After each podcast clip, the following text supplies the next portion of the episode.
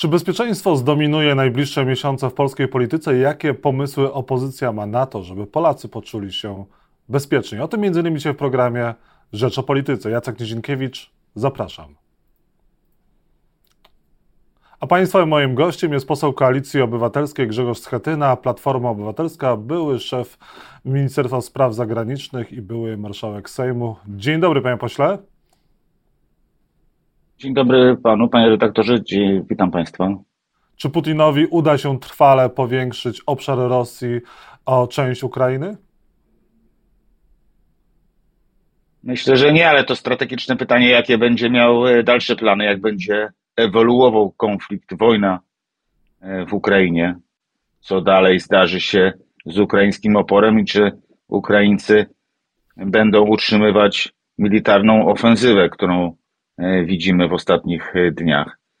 To jest pytanie tak naprawdę kluczowe i krytyczne dla losów całego świata, bo to ten konflikt przecież już dawno przestał być lokalny jest konfliktem globalnym.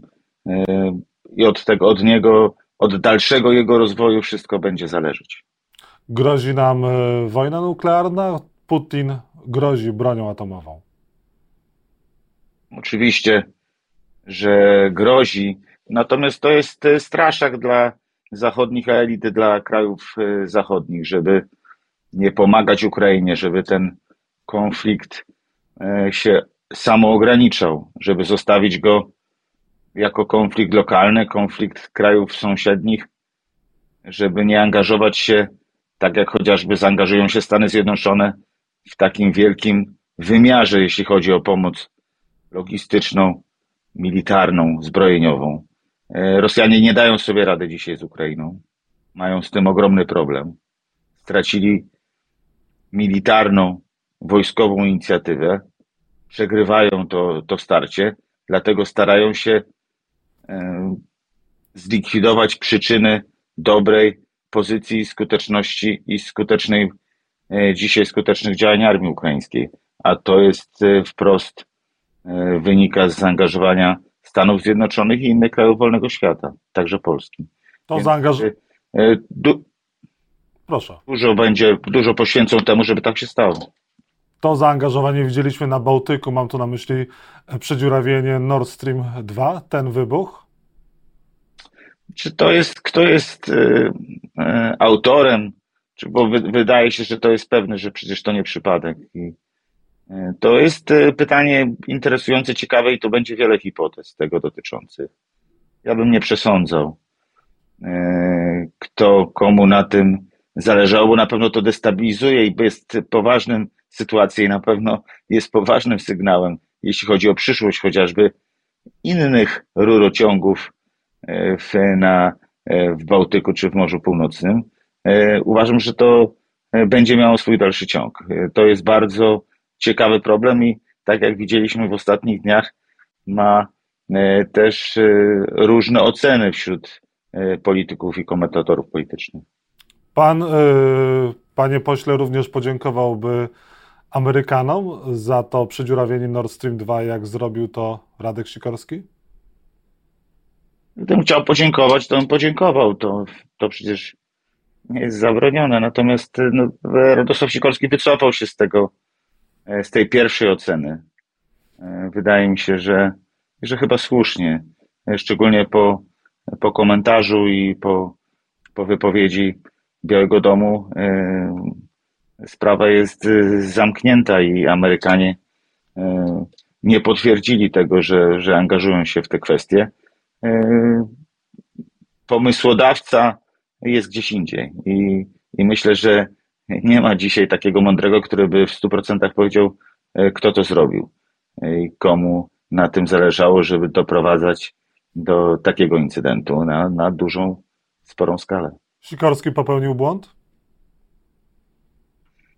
To jest y, komentarz polityczny osoby, która ma wielką wiedzę i wielkie doświadczenie w polityce zagranicznej. Był 7 lat bardzo dobrym ministrem spraw zagranicznych. Y, natomiast y, chyba nie miał wszystkich pełnej wiedzy o, o, o kontekście ty, tych zdarzeń i, i, i zbyt szybko sformułował ocenę. No, tak się czasami zdarza, ale wycofał się z niej, więc tematu nie ma.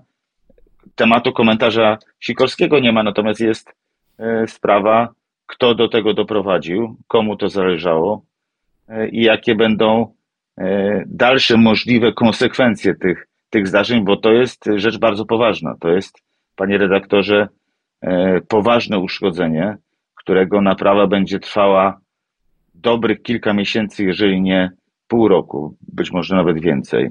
To są ogromne, to są setki milionów, są szacowane te koszty naprawy e, tego rurociągu w granicach 250 milionów dolarów lub więcej. To jest naprawdę bardzo poważne uszkodzenie, które będzie wymagało bardzo poważnego zaangażowania i pracy, żeby, żeby to, e, żeby ten, ten problem zamknąć. I, i, i to jest, no jest realny kłopot dla, e, dla Rosjan, więc no zobaczymy, jak, jaki będzie dalszy ciąg tej kwestii. To... Na tym zyskuje, na tym uszkodzeniu Nord Stream 2. Wie pan, no, na pewno wydaje mi się, że na pewno Ukraina, że problem konfliktu, wojny ukraińsko-rosyjskiej znowu wchodzi jakby na pierwsze, na pierwszą, e, na pierwszy plan. E, na pewno to szkodzi Rosji, także także wydaje się Niemcom i całemu projektowi Nord Streamu. E, bardzo uderza w Rosję. To, to tego, tego nie, mam, nie mam co do tego żadnych wątpliwości. Zobaczymy w kontekście najbliższych dni i tygodni, kto będzie, kto będzie na tym politycznie zyskiwał. Na pewno bardzo wyraźnie osłabia Rosję. Wszystko, co osłabia Rosję dzisiaj, służy sprawie ukraińskiej. To jest coś absolutnie oczywistego i służy także E, temu, żeby przyspieszyć zakończenia, e, zakończenie wojny, zakończenie działań wojennych. A czy Jarosław Gowin wzmocniłby opozycję, gdyby znalazł się na listach e, opozycji? I czy on wystarczająco osłabił prawo i sprawiedliwość końcówką funkcjonowania w Zjednoczonej Prawicy? On przez sześć lat wzmacniał prawo i sprawiedliwość, dawał niezbędne głosy. W poprzedniej kadencji, w kampanii wyborczej, E, przez te dwa lata e, tej kadencji był takim listkiem figowym e, dla, dla PiS. Pokazywał, że PiS może mieć także normalną twarz, normalnego polityka, który przecież pochodził z Platformy, był lata w Platformie Obywatelskiej. I ja bym patrzył na jego dokonania i aktywności w polskiej polityce także przez te poprzednie lata, nie tylko przez ten kryzys wywołany jego odejściem, e, wywróceniem wyborów kopertowych i odejściem z PiS. E, trzeba spojrzeć na to globalnie. Czy pomógłby wygrać? Wie pan, e, nie uważam, że jego wpływ na politykę PiSu i na wyborców PiSu był tak silny i tak intensywny i tak znaczący, jak jak mogło się wydawać. Otrzymał wybory kopertowe. Tak patrzę na to. Tak, sam mówiłem właśnie o tym e, i to było bardzo ważne, natomiast jemu się wydawało, że ma większy wpływ na politykę PiS i ma większe znaczenie w, w, w elektoracie pisowskim. E, tak nie jest. On jest, e, on był jednak politykiem z zewnątrz i jego powrót do tej polityki normalnej, do tego miejsca, gdzie tworzy się politykę e, dialogu, debaty i pokojowych rozwiązań, e, nie będzie łatwe. I to widać po tym, w jaki sposób e, jest jego powrót czy wyjście z PiSu komentowane przez liderów innych ugrupowań politycznych, tych opozycyjnych. Panie marszałku, to ja zapytam wprost. Brać czy nie brać Gowina na listy?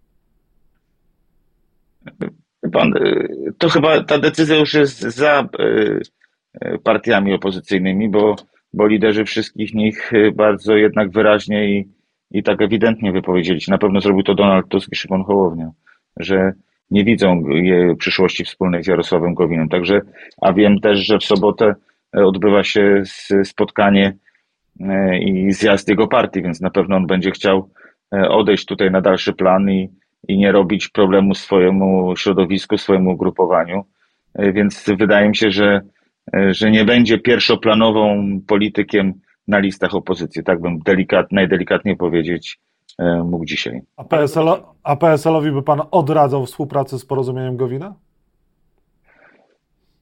To jest ich decyzja. To jest partia bardzo doświadczona i, i ma, ma wiele, wiele doświadczeń e, w funkcjonowaniu na polskiej scenie politycznej. Nie widzę tam takiego przekonania, że, że, są, że chcą być skazani na współpracę z, z Gowinem i z jego środowiskiem. Tak jak, jak widzę dzisiaj, tak jak obserwuję to z perspektywy tu parlamentu, e, jednak wszystkie partie opozycyjne w większym lub mniejszym stopniu mają e, dystans do Jasłowa Gowina i jego sześcioletniej obecności w obozie Zjednoczonej Prawicy i współpracy e, z Jarosławem Kaczyńskim. A wspólne listy, bo pan ma doświadczenie w budowaniu, w włączaniu się przed wyborami ugrupowań różnych. Czy te wspólne listy są realne i jakim powinno pójść, e, powinna pójść Platforma e, torem, żeby te wybory wygrać? Czy to powinno być właśnie łączenie się z, e, z Polską 2050, z Lewicą? Ile tych list powinno być, żeby pokonać PiS?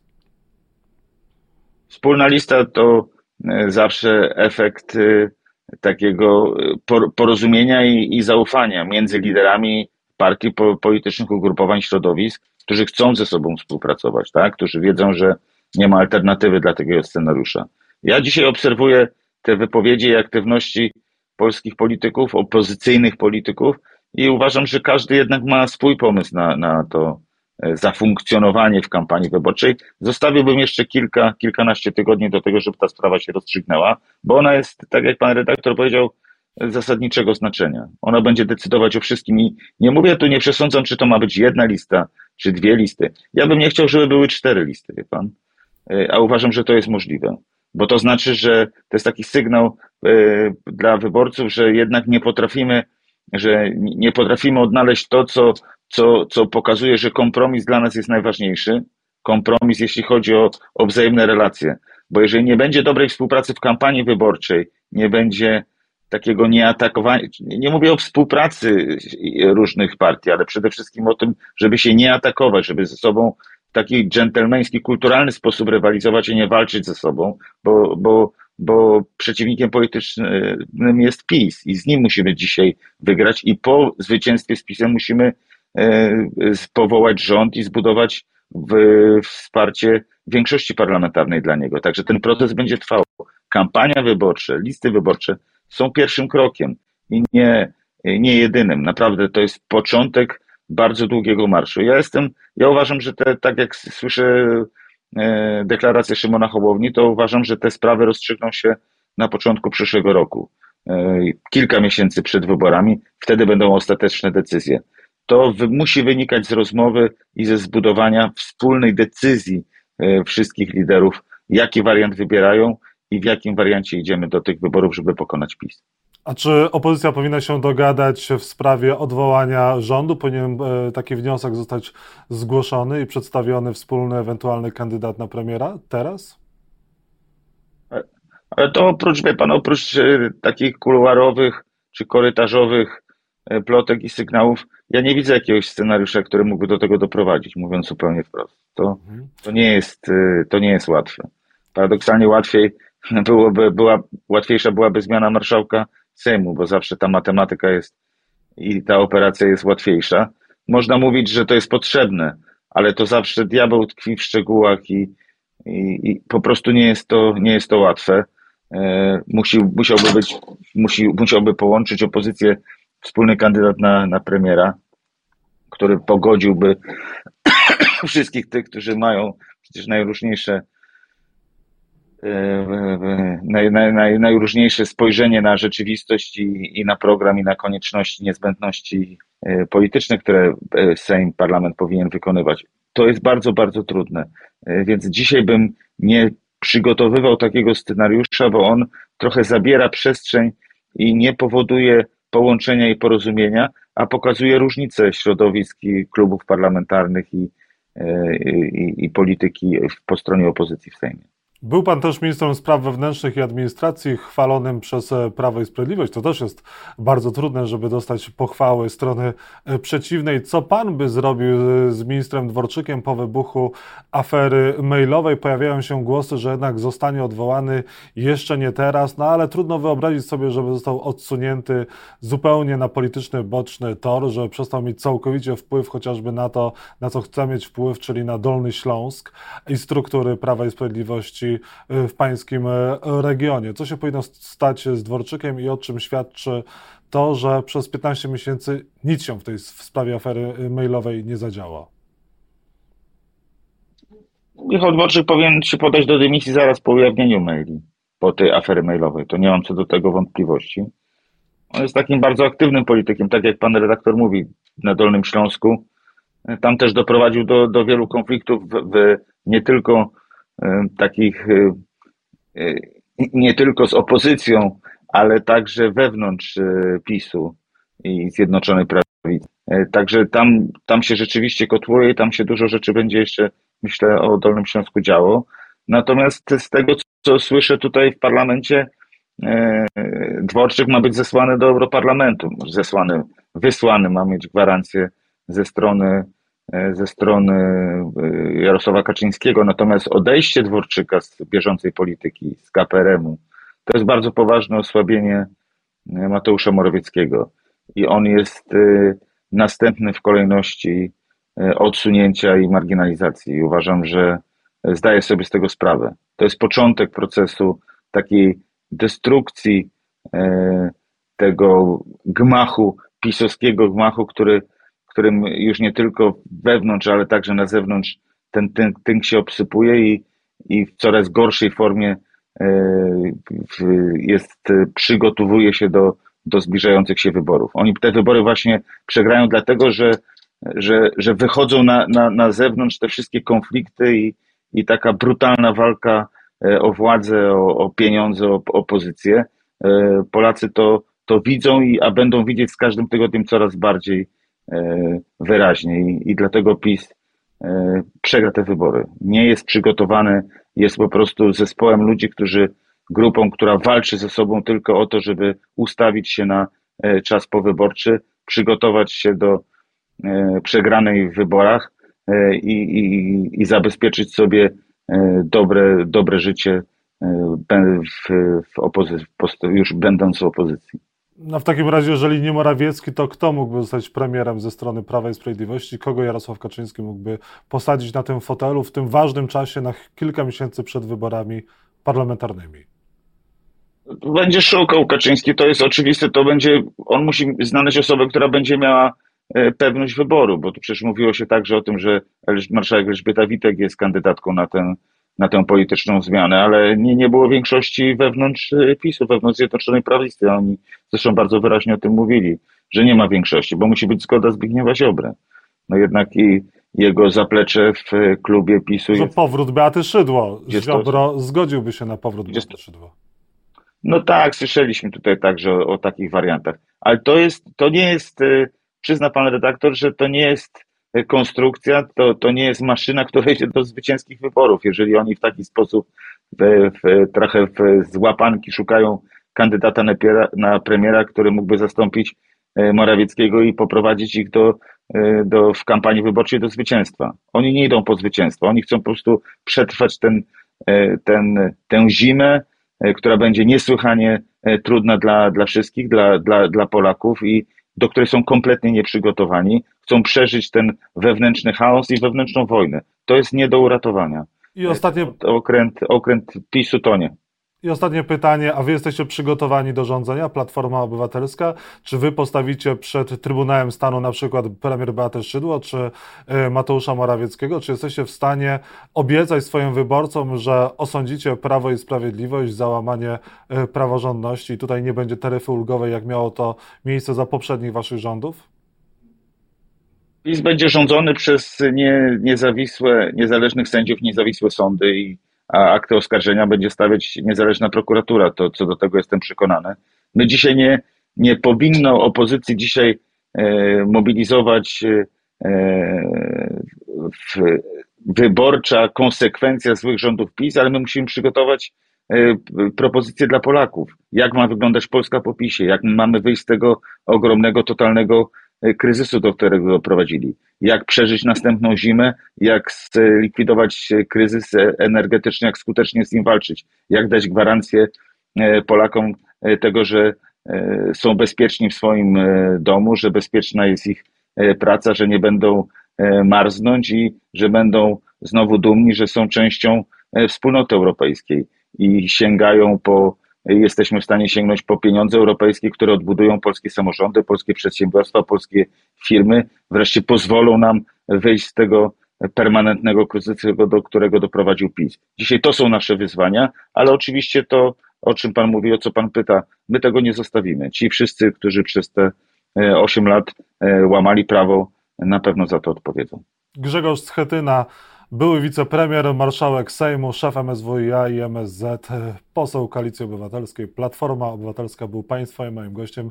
Dziękuję za rozmowę i życzę dobrego weekendu. Dziękuję bardzo, wzajemnie. Wszystkiego dobrego. Dziękuję.